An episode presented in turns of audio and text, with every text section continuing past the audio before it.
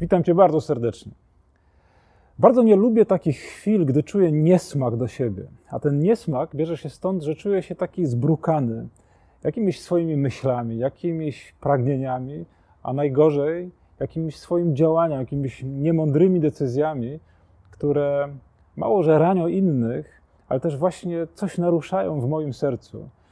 Ono staje się jakimś sercem bardziej skarłowaciałym, jakimś takim podstarzałym. Brakuje mu tej werwy, tej młodzieńczości, której Bóg pragnie dla mnie.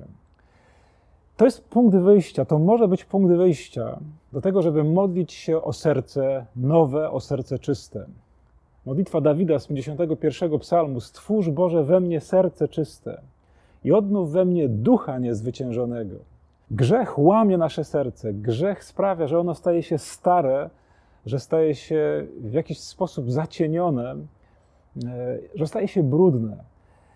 I gdy zwrócisz się z, tym, z tymi odczuciami, z tym doświadczeniem do Boga, zaczyna się coś bardzo niezwykłego. Nie musisz katować samego siebie tym wewnętrznym e, poczuciem brudu, tym odarciem z godności, ale możesz to wszystko tworzyć na Boga. Możesz zwrócić się do Niego i z całego tego serca poranionego zapragnąć nowości.